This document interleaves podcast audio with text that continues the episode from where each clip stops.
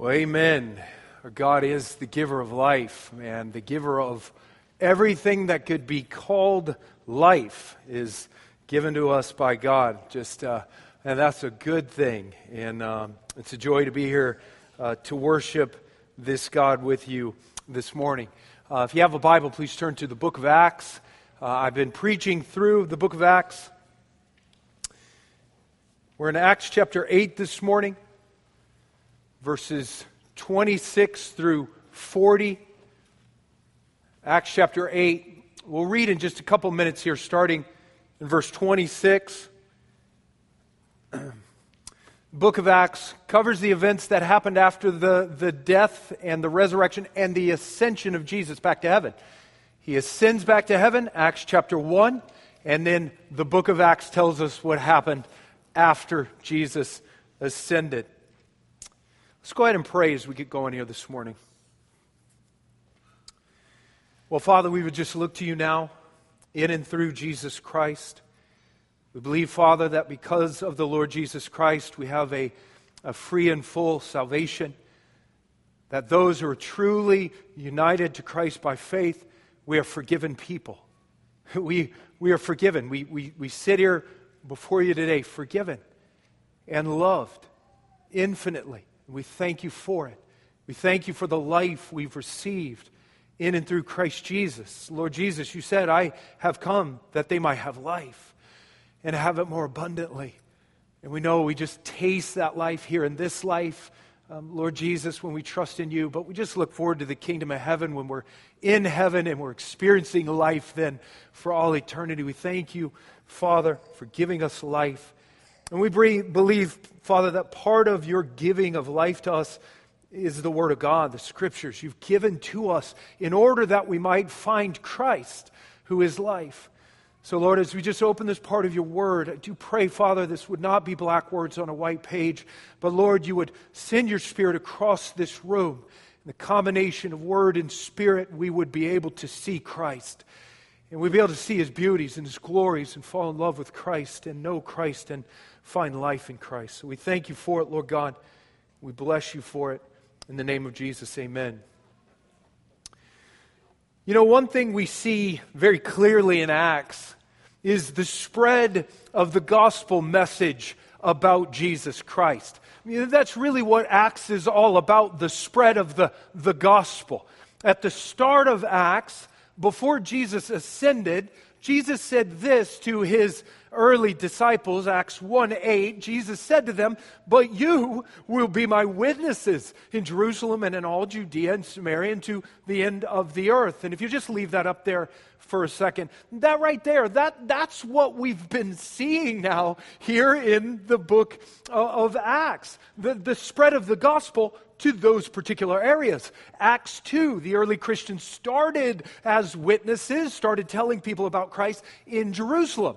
And there in Jerusalem then, thousands of full-blooded Jews came to faith in Jesus Christ. But Acts seven, a persecution uh, started against the Christians in Jerusalem, and they then scattered, now being witnesses in outlying areas like Judea and Samaria, just like Jesus said they would. They're, they're still within Israel's boundaries there in Judea and Samaria, but no longer in Jerusalem. And in Acts eight here, we've been looking at what happened there in Samaria. A Christian named Philip, at the beginning of Acts eight, he went to Samaria, he shared Christ there, and many Samaritans now came to Christ in faith. Not full-blooded Jews, like back in Jerusalem, but now half-Jews, these Samaritans coming to faith in Christ. The, the gospel has been spreading. Christianity has been spreading like this, this wildfire, starting there in Jerusalem and spreading out to Judea and Samaria, starting with full Jews, moving to half-Jews. And, and what do we see now? This last passage here in Acts eight, well, God now starts to fulfill that very last part of Christ's statement. The gospel now takes its first step toward the end of the earth. And it starts here with one man from Ethiopia. If you read it with me, starting in verse twenty-six. Now an angel of the Lord said to Philip, "Rise and go toward the south, to the road that goes down from Jerusalem to Gaza. This is a desert place." And he rose and went, and there was an Ethiopian, a eunuch, a court official of Candace, queen of the Ethiopians, who was in charge of all her treasure. He had come to Jerusalem to worship, and he was returning, seated in his chariot, and he was reading the prophet Isaiah. And the Spirit said to Philip, "Go over and join this chariot."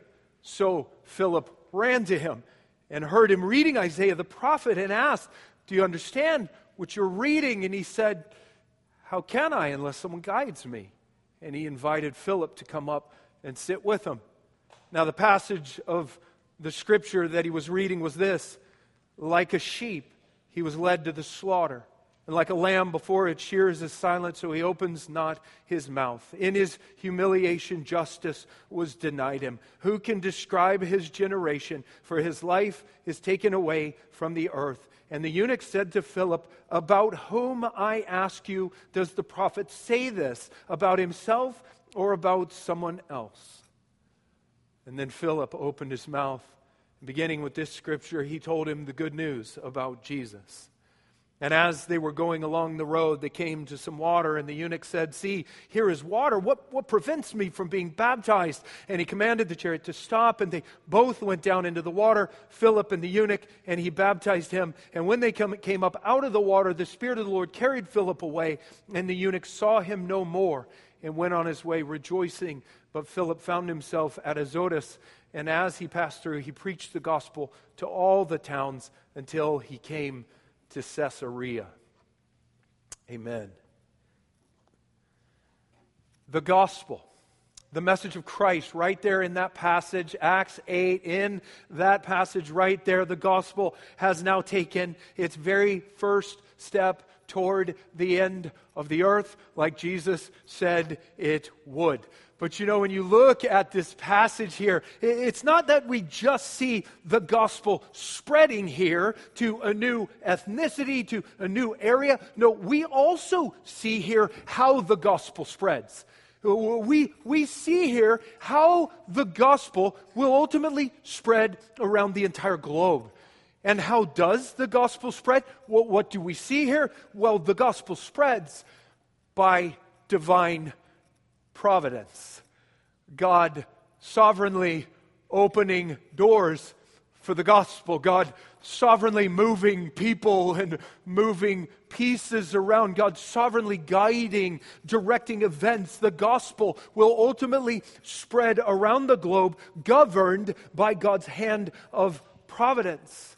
And we see it right here in this passage. I mean, you know, the Bible teaches that God is ultimately over all things on this planet, governed, all things governed ultimately by God's hand of providence. The Bible teaches that God is ultimately over all things, guiding, governing somehow. The Heidelberg Catechism, great little summation of biblical truth written years ago, it defines providence in this manner. What is God's providence? Here's the answer to the Heidelberg Catechism. God's providence is the almighty, everywhere present power of God, whereby, as it were, by his hand, he upholds heaven and earth with all creatures, and so governs them that herbs and grass, rain and drought, fruitful and barren years, meat and drink, health and sickness, riches and poverty. Indeed, all things come not by chance, but by his fatherly hand. The hand of providence ultimately over all things in this universe. And, you know, that's hard for us to understand at times. We, we, we won't always be able to see. We won't always be able to understand how God is, is governing all things, or why he's governing them in the way he is governing them. That, that's why people talk about the mystery of God's providence. John Flavel, sixteen hundreds, wrote a classic book called The Mystery of Providence. Great book. I'd highly encourage you to read it. we are small as human beings. We are very finite in, in, in our little minds. We, we, we see just a fragment of the bigger picture that God sees in this world. And so we're often confused by what happens, the mystery of providence. But whether or not we, we can see or understand exactly what God is doing, the Bible is teaching, the Bible's teaching is that God's fatherly hand of providence is ultimately guiding all things, including the spread of the gospel. And we see that right here in this passage, the gospel message of Christ here in Acts eight, ultimately reaching this one man by divine providence. There are three things I think we can see in this passage concerning God's providence and the spread of the gospel. And the first thing we see here, we see a providential leading. The, the fatherly hand of God's providence leading Philip to one man. You know, when you kind of step back and you look at this passage of Scripture, you, if you've been reading through Acts for the first time, you would never predict what God does right here in Acts eight, verse twenty-six. No way you would predict what God does here. You just think about it. This guy Philip in this passage, he has just recently moved into Samaria preaching Christ. And hundreds, if not thousands, of Samaritans have now come to Christ. The gospel has just crossed a significant ethnic barrier, going from just full Jews now to these half-Jewish Samaritans. This is a hugely momentous time for the gospel, and if I were in charge, I would have left Philip there. Are you kidding me? Crazy revival in this city of Samaria. And you now have all these people there in Samaria who trusted Philip. They, they, they, they, they seemingly would have needed Philip now to, for him to explain to these new Christians how to follow Christ. Leave the dude there. That's what I would have done. Whatever you do in Philip in Samaria, just keep doing it because it's working. We like the church that's being built there in Samaria. But God sees the bigger picture. And, and God sees things not like we see them. He doesn't get just a fragment of the picture like we do.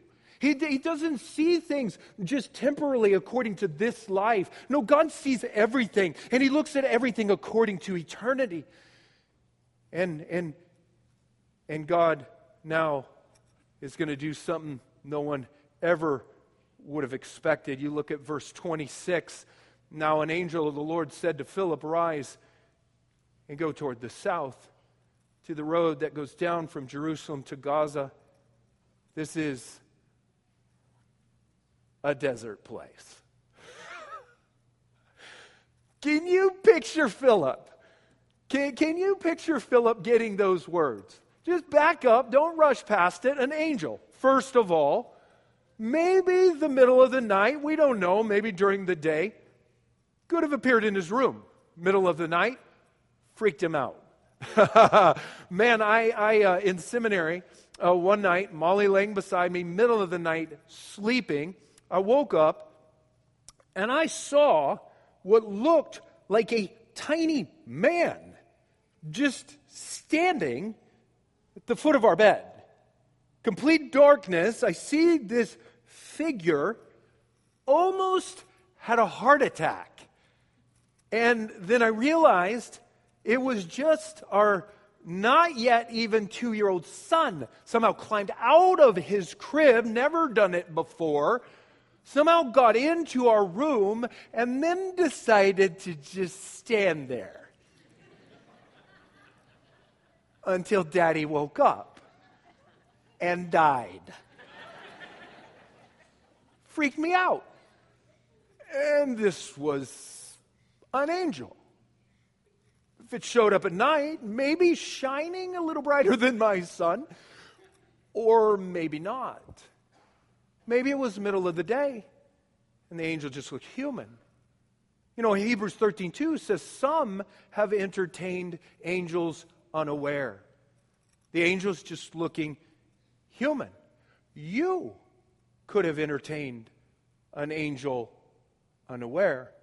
And you say, that's crazy. Why? Scriptures talk about angels all over the place. We don't know how this happened with Philip. There's an angel. The angel then spoke to Philip. Go south toward Gaza, a desert place, Luke says. I've got a map of Philip's journeys here in Acts chapter eight. He started there in the lower right in Jerusalem, and he made his way north to Samaria, also called Sebast. And the angel has now asked him to go south again, back through Jerusalem, down to the lower left of the screen there to Gaza, a desert area in there, that road. And you can see Gaza is now right on the edge of Israel's territory. And man, Philip gets this word, and it probably sounded crazy to Philip. I mean, he's in this booming city of Samaria, loads of people coming to Christ, and I'm going to the desert, I guess. Hot. Uh, it's a long trip, and no one there. It's, uh, makes no sense, maybe, on the surface. But that's God's providence at times. It's just mysterious because we're small. We see just a fragment of, of, of the bigger picture. And what Philip doesn't know yet is that God is now in hot pursuit of just one man who's traveling through the desert. God is now pursuing just one man. and, and do you know, that's how salvation really works. God pursues you. God pursues you. God sees you, and God pursues you. Man, when, when, when you are lost in this life, and you're, you're, you're dead in sin, as the Bible says, you're a, you're a slave of sin, you're, you're living in your own desert of, of sin, you, you don't then ultimately seek and somehow find God. And it doesn't work like that. God, God seeks and He finds you. Jesus said about Himself, Luke nineteen, He said, the Son of Man came to seek and save the lost. Jesus, the one true good shepherd, He seeks and He saves His lost sheep. And listen, when you are lost and you're dead in, in your sin, you, you, you, you're, you're dead there, the, the only reason you do actually begin to seek Jesus in any way, well, that's just because Jesus was first seeking you, beginning to draw you to Himself. An, an, an anonymous hymn writer put it like this: I sought the Lord, and afterward I knew He moved my soul to seek Him, seeking me. It was not I that found, O Savior, true. No, I was found of Thee. And, and Jesus, He was now seeking here in hot pursuit of just one man. And, and Jesus here, through the Holy Spirit, sovereignly, providentially guiding Philip to this desert location. It may seem crazy to Philip, but he obeys. He is the picture of an obedient servant here. Even though it doesn't make sense, he can't see it by his eyes, uh, uh, his, his natural eyes. He, he trusts and he obeys, and he arrives in this desert area, and then he realizes he's not actually alone. Look at verse twenty-seven, and he arose and went, and there was an Ethiopian. In the desert. And the Greek there is, is actually a little funny. Literally, behold, a man from Ethiopia. And Luke is giving us, there, there's a little sense of surprise there. Philip should have been alone, but he's not alone. Behold, a, a man from Ethiopia, country south of Egypt, in Africa, also called Cush in the Bible. So you, you picture this Ethiopian, picture a dark-skinned African man here, and very likely a Gentile, not born as a full Jew or half-Jew, but most likely born as a non-Jew. Now, it's possible that his family was part of the dispersion. They had moved to Ethiopia, and he, he was coming from a Jewish family. Very, very doubtful. This is probably the first connection with a non-Jewish Gentile that Christianity has. And Luke says he's a eunuch, emasculated man, court official of the queen of Ethiopia. It was very common back in this day when a woman was in power to have eunuchs in the highest positions in her official court, because they would have no physical desire for the queen and they could protect her and, and not harm her. And this eunuch, Luke says, was the official treasurer. Wealthy man, most likely. Luke says he's riding in a chariot here. F F Bruce says, quote, "Most people back then traveled on foot.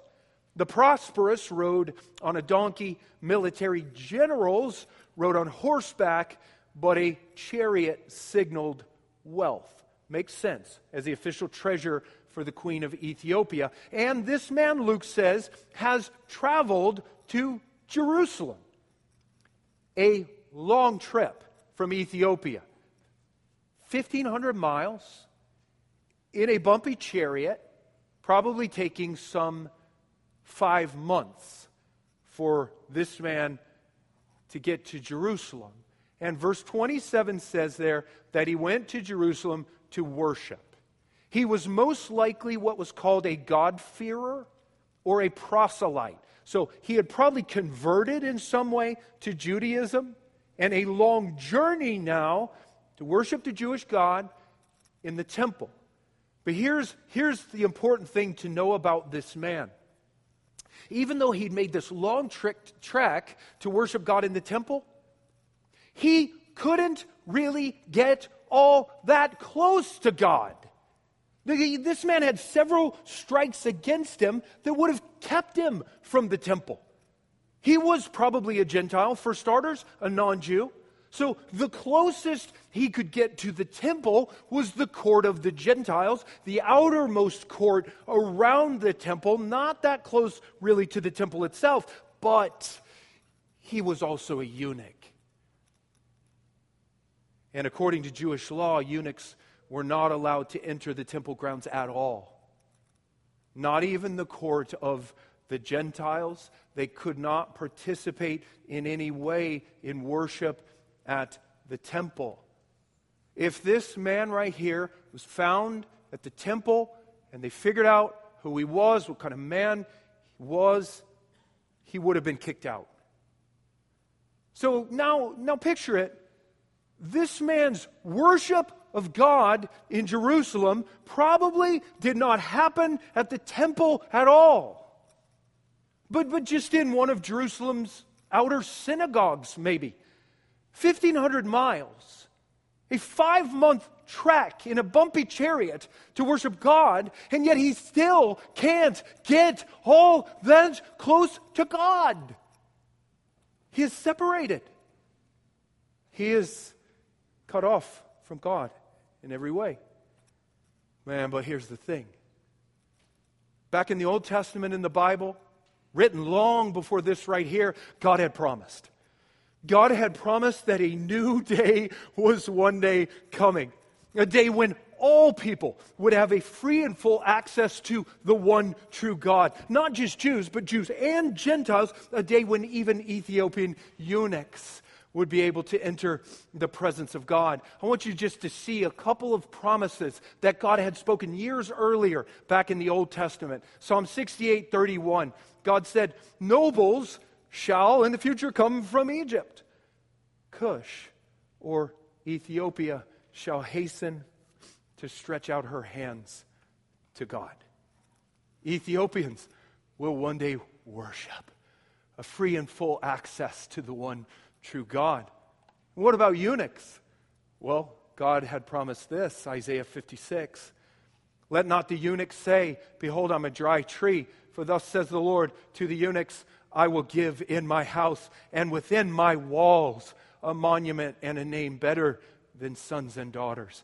I will give them an everlasting name that shall not be cut off.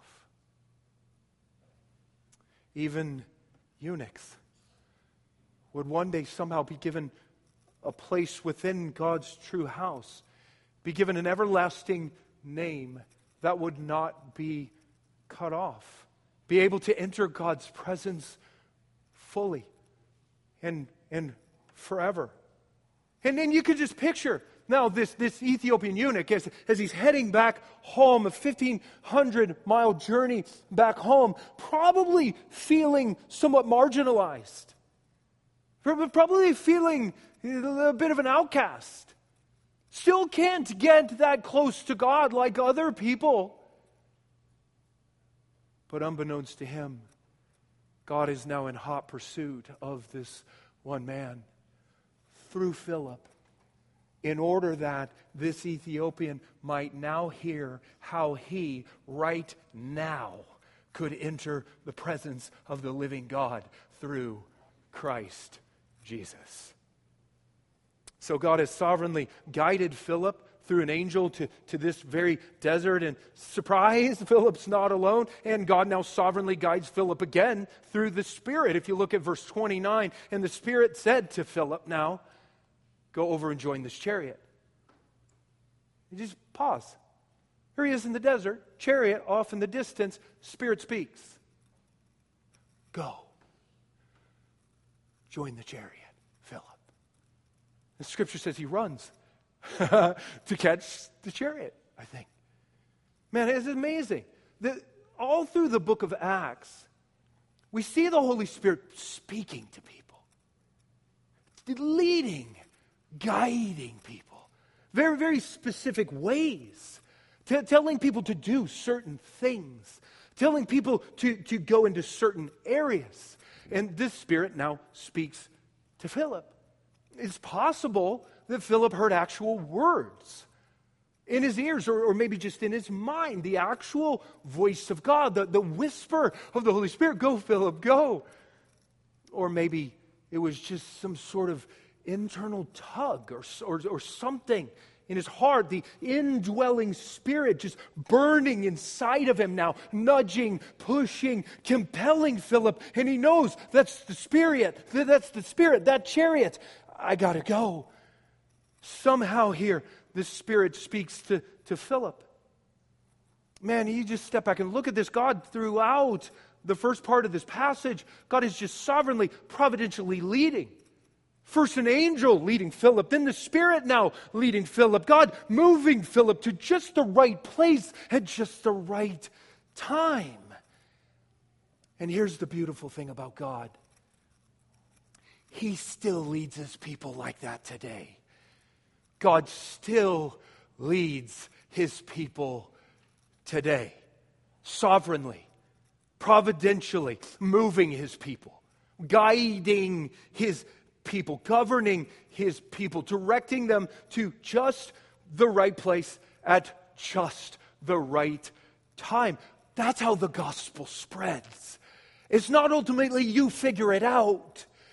Yes, work at it, pray at it, but it's ultimately God leads, God's direct, the fatherly hand of God's providence. God guiding Philip here to one man whom God had prepared. This man, he is ripe. He, he is ready to hear the gospel about Christ. And could God still sovereignly lead you today to someone he's prepared, ripe and ready to hear the gospel? Absolutely. Picture yourself on a plane. There you are, one destination to the next. You just want to get there. And that woman, seven rows in front of you, God's been working on her. Circumstances in her life are painful. She's struggling. Doesn't have the answers. She's ripe. She is ready to hear about Christ. And God wants you to connect with her. That is actually why you just so happened to choose that particular flight. You just like the time of day. You you you you just thought you'd you'd get there at the right time, but God sees more. And you chose that particular flight, providential hand of God. And God could now connect you with that woman a million different ways. She heads to the bathroom, and all of a sudden, you just so happen to have to potty also, really badly. And you get up, and you go back, the bathroom's locked, and you stand there with her and talk. Or maybe the T V screen in front of you just so happens to be broken. But you don't grumble, right? Because you know that ultimately all things come through the hand of a God who loves you. So you just tell the stewardess, and she moves you right beside that woman. Or do you think God could actually send you an angel to direct you? Absolutely. God is sovereign, can do anything he wants to do. Now, you might not know it's an angel sitting on that plane. You, like Hebrews thirteen say, says, you might entertain an angel unaware, which somehow directs you towards that woman. Or could the Holy Spirit actually speak to you? Somehow tell you, that woman, go now. Absolutely. Absolutely. Absolutely. The Holy Spirit who lived in these Christians back then, well, that same very personal, all-powerful helper still lives in Christians today. The Holy Spirit's still speaking today. Christians back then, like Philip here, they needed a very specific guidance at times. This desert, that chariot, go. And we also still need a very specific guidance at times. That desert, that chariot, that woman, go.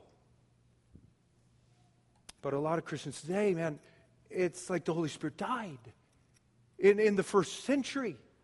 We may talk about him occasionally, but he, what does he really do now? The Trinity no longer Father, Son, and Holy Spirit. The Trinity now Father, Son, and Holy Scriptures. And yes, man, the Scriptures are so incredibly important. They're our only rule for faith and practice, and everything needs to be tested by the Scriptures. But listen, you can't just open your Bible and read, woman, seven rows up, needs Christ, goest thou now to her. Man, I wish the Scriptures did say that at times. It would be much easier. But no, you have to depend. Living in the Scriptures and the depending on the sovereign, providential, gentle leading of the Holy Spirit, specific direction in the moment when you need it. Christians today, just like Christians back then with Philip, we need a real-time, very specific word for this specific situation. Man, thank God the Spirit still speaks. You might not hear audible words. I never have. You could. Somehow in your ears or, or, or in your mind, God is sovereign. He could do anything he wants. But maybe you just get this tug, which I have experienced, in your heart, nudging, pulling, pushing, your heart burning, the indwelling Spirit just compelling you. That woman, now go to her. And you just know somehow the Spirit, not in words, but the Spirit just spoke to you.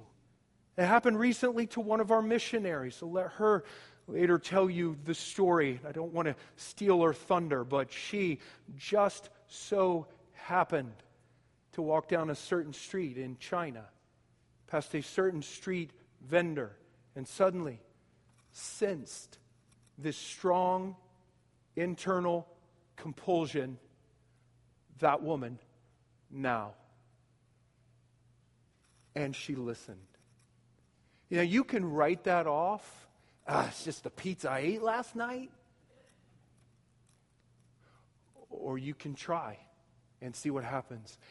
And God is so pleased when we seek to obey him in ways like this.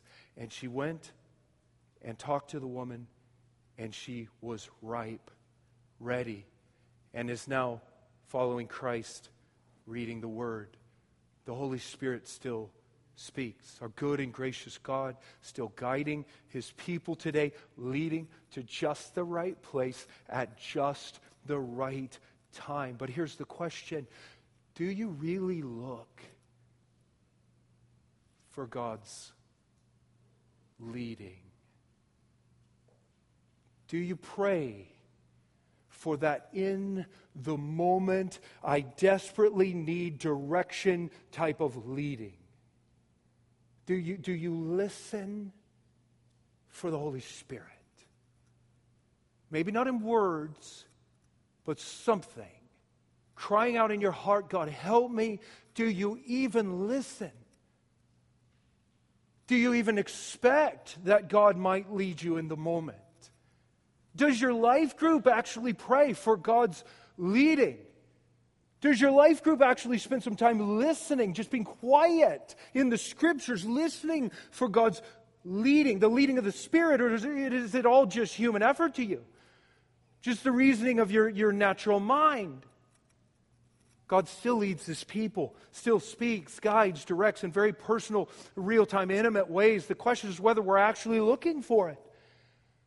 Whether we're actually listening, expecting our ears and our, our eyes open, our, our, our, our mind and our heart ready. Is that you? That's the first thing here concerning God's providence in the spreading of the gospel, I believe. There's a providential leading right here in the spreading of the gospel. The second thing we see here is a providential reading. It wasn't just that God had providentially led Philip here to just the right place at just the right time. No, God had also providentially led this Ethiopian here to just the right text in the Scriptures at just the right place and just the right time.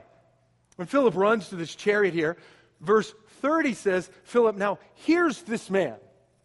And this man just so happens to be reading out loud the Old Testament Scriptures. Scroll on his lap as his chariot bumps along.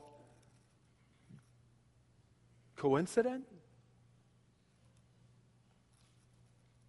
Random circumstance? Chance? No way. According to the Bible, there is no luck in this world. There's God's hand of providence. John Cal- Calvin called luck a pagan god. So whenever you're attributing something to just good luck in this world, be careful. The Heidelberg Catechism, indeed, all things come not by chance, but by his fatherly hand. Man, you just stop and think about this story. The fatherly hand of God's providence had somehow provided this Ethiopian with a very wealthy scroll. He had it in his chariot, and God had now prompted him to read it right now. And God had very sovereignly guided this man at this very moment to read just the right text. Oh my word. You look again at verse thirty. So Philip ran to him and heard him reading Isaiah, the prophet. And Philip asked, do you understand what you are reading? And he said, how can I unless someone guides me? And he invited Philip to come up and sit with him. Oh, my word. You talk about a divine setup. Don't you just pray for stuff like that? Oh, Lord God, please. Could I just be in the desert and there's a chariot and I'm close and the guy is just reading Isaiah and, and I could just ask him one question. Do you understand that? And all of a sudden I'm in his chariot. And, and oh God, please. That is called low-hanging fruit. Right there. You just walk past the tree and that thing falls off. And uh, God can do it. Uh, it's amazing, man. God can do it. That stuff still happens today. Ian Thomas, well-known Bible teacher, nineteen hundreds, he told about getting on a plane. He was tired. He was planning to sleep. You know how it is. Earplugs in, the thing over your eyes. Get away from me, people. Uh, but then he heard this, psst, and he looked, and there was a man across the aisle said, "Hey, I'm trying to read the Bible. John three, Nicodemus, born again thing, and I don't get it. Do you know anything about the Bible?" That is low-hanging fruit. And God does that stuff. That is a divine setup, the mysterious hand of providence. Same thing here. And Philip's now in the chariot. And listen, Isaiah has sixty-six chapters. So this guy could have been reading anywhere in Isaiah, but out of all sixty-six chapters, he could not have been reading a more perfect chapter at this particular place, at this particular time. Isaiah fifty-three, a prophecy spoken hundreds of years earlier about a coming Messiah who would die, sacrificial lamb for the sin of the world. You look at verse thirty-two. Now the passage of the scripture that he was reading at that place, at that time, was this: like a sheep he was led to the slaughter, and then like a lamb before its shearers is silent, so he opens not his mouth. In his humiliation justice was denied him. Who can describe his generation? For his life is taken away from the earth. And the eunuch said to Philip, about whom, I ask you, does the prophet say this, about himself or about someone else? Can you just picture that? You're walking down the street past the guy's car, parked on the side, the windows down, and as you're walking by, hey, you, walking past my car right now, I'm reading the Bible, Isaiah fifty-three, this lamb led to the slaughter. Do you know, is that Isaiah or someone else? Oh, God, give me that. Please, give it to me tomorrow, man. God can do it. I pray that for our church, that the Lord, He knows where they are, and He can lead us in a heartbeat to that low-hanging fruit where you just ask one question, do you understand? And it comes falling off the tree. We don't just see in this passage a providential leading. No. This right here was a very providential reading. God had directed this Ethiopian to just the right text, just the right place in the desert. Isaiah fifty-three, a prophecy just fulfilled a few months earlier in the death of Jesus Christ, the spotless, sinless Lamb of God, sacrificed on the cross in order that sinners like you and me, in order that Ethiopian eunuch sinners like this man could then, through faith in Him, enter freely and fully into the presence of God. This was a very providential reading. A golden opportunity for Philip, and man, Philip does not miss it. You talk about a softball. The Ethiopian eunuch threw him a softball, and Philip knocks it out of the park. Look at verse thirty-five. Then Philip opened his mouth, and beginning with this scripture, he told him the good news about Jesus, who is the sacrificial lamb. That's Christ, Jesus, eternal Son of God. And Philip opens the scriptures to him, starts here in Isaiah fifty-three, goes elsewhere, and, and, and the Holy Spirit does something. Turns the light bulbs on for the Ethiopian eunuch. O- opens his mind. O- opens his, his heart so he can comprehend what, what, what, what, what Philip is saying to him. And this man now believes, believes that Jesus is the Son of God, come to die sinners. This Ethiopian eunuch now knows. An ostracized man cut off from God's presence. How does that man get back into the presence of God? It's in and through faith in the Lord Jesus Christ. Here it is, Ephesians two thirteen. This would have been just the precious word of the Ethiopian eunuch. Man, this was what's going on here at least. But now, in Christ Jesus, you who formerly were far off have been brought near by the blood of Christ. There it is, man. And you know, that's really good news for you and me. You know why? Because the Ethiopian eunuch in this passage, that's basically you. That is me. It wasn't just that this, it wasn't just this man cut off from God's presence. It was the entire human race cut off from God's presence. Our sin, kicked out of the Garden of Eden, separated now from God's presence, far off from God now, cannot come near to Him, just like this Ethiopian eunuch. But through the blood of Christ, through faith alone in Jesus Christ alone, you, me, who were formerly far off, we can now come near in and through the blood of Christ. That's the second thing here concerning God's providence, the spread of the gospel. First, providential reading. Second, providential, I'm sorry, providential leading. providential reading. And the last thing here is a providential reaching.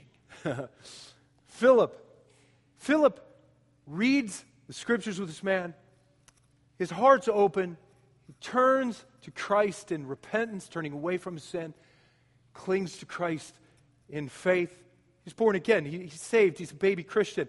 It's amazing. Philip probably already told him this, but he knows what baby Christians are supposed to do first. You look at verse thirty-six. And as they were going along the road, they came to some water. And the eunuch said, "See, here's water. What prevents me from being baptized?" And he commanded the chariot to stop. And they both went down into the water, Philip and the eunuch, and he baptized him. And when they came up out of the water, the Spirit of the Lord carried Philip away.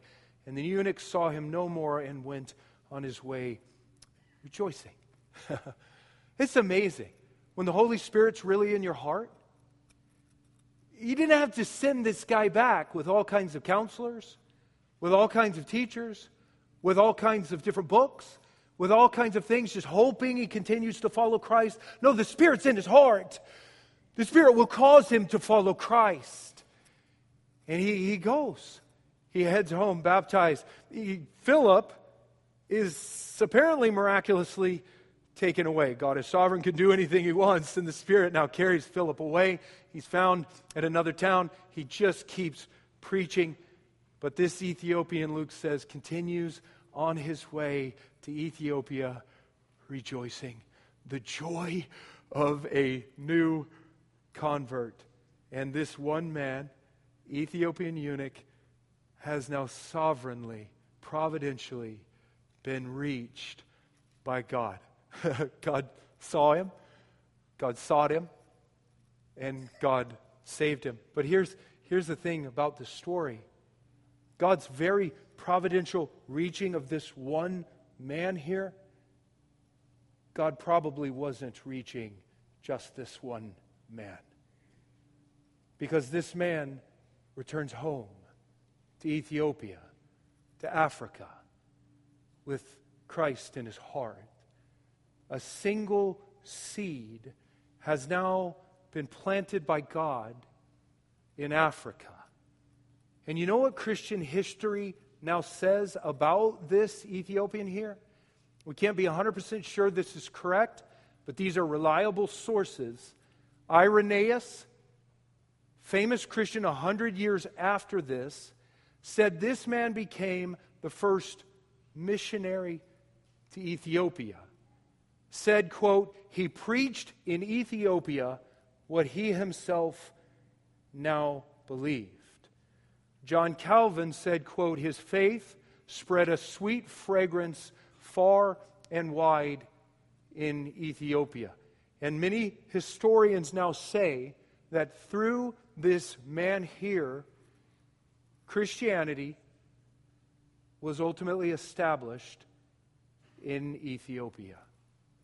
In Africa, a continent that soon after this right here, a continent that would soon produce some very famous African Christians with names like Cyprian and Tertullian and Saint Augustine, men who may have ultimately come to Christ because of what God just did right here with this one man, providentially reaching one man, and through this one man, God providentially reaching into an entire new continent. And you see what just happened here in the book of Acts. Do, do you know how people in, in the first century, back at this time, you know how people in Israel and in surrounding areas, you know how they used to talk about Ethiopia? You can find it in the writings of many first century writers. Herodotus, Strabo, Heliodorus, Homer, writers in the first century and before the first century. You know what they called the country of Ethiopia? Here it is on the screen, the end of the earth. That's how they referred to Ethiopia. And you see what just happened? Remember what Jesus said, start of Acts, to his apostles. Here it is, Acts one eight. "But you will be my witnesses in Jerusalem and all Judea and Samaria and to the end of the earth," including Ethiopia. And God has now started to fulfill the very last part of Christ's statement, the gospel now taking its very first step toward the end of the earth, and every last bit of it here happens by divine providence. That's how the gospel spreads. God ultimately governing, directing, guiding the spread of the gospel. So as we close here, can I just encourage you once again, will you please look for the leading of God around you? Will you please look for it? That's how, that's how the gospel spreads. Trust God to, to, to lead you. Trust God to do it in your life, to direct you. Trust God to do that in your, your life group. God, God very sovereignly, mysteriously at times, moving people, moving pieces. Man, why did I get fired in this job and end up somewhere else? Man, why, why, why did my car break down and why did I end up over at the mechanic shop?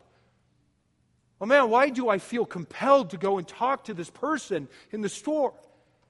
Can you just trust that God might be leading you, sovereignly directing you, according to his, his good plan? Will you please pray for God's leading? Will you trust in it? Will you listen for the leading of the Spirit? Pray for the leading of the Spirit. Indeed, all things come not by chance, but by his fatherly hand. May God give us the ears and the eyes to see it, and the heart and the mind to recognize when he's doing something around us for the sake of the gospel. Father, we thank you for your word. Bless you, Lord God. Mysterious thing of providence, hard for us to even grasp at times how you use it, how you direct in, in these ways. Hard for us to understand how the Holy Spirit today might speak in our, our hearts. We are thankful the Holy Spirit is there in our hearts. We don't believe the Holy Spirit is now totally silent in our hearts, but we don't understand how that works, Lord God. Will you please help us? Will you please help us to be sensitive, knowing that you are a real God, that you are a present God, that you're with us all the time, that you are guiding and directing, even through the difficult circumstances in our lives. Lord, will you give us eyes to see, ears to hear, hearts to perceive what you are doing around us for your glory and the eternal joy of all peoples. We thank you for it, Lord. In the name of Jesus, amen.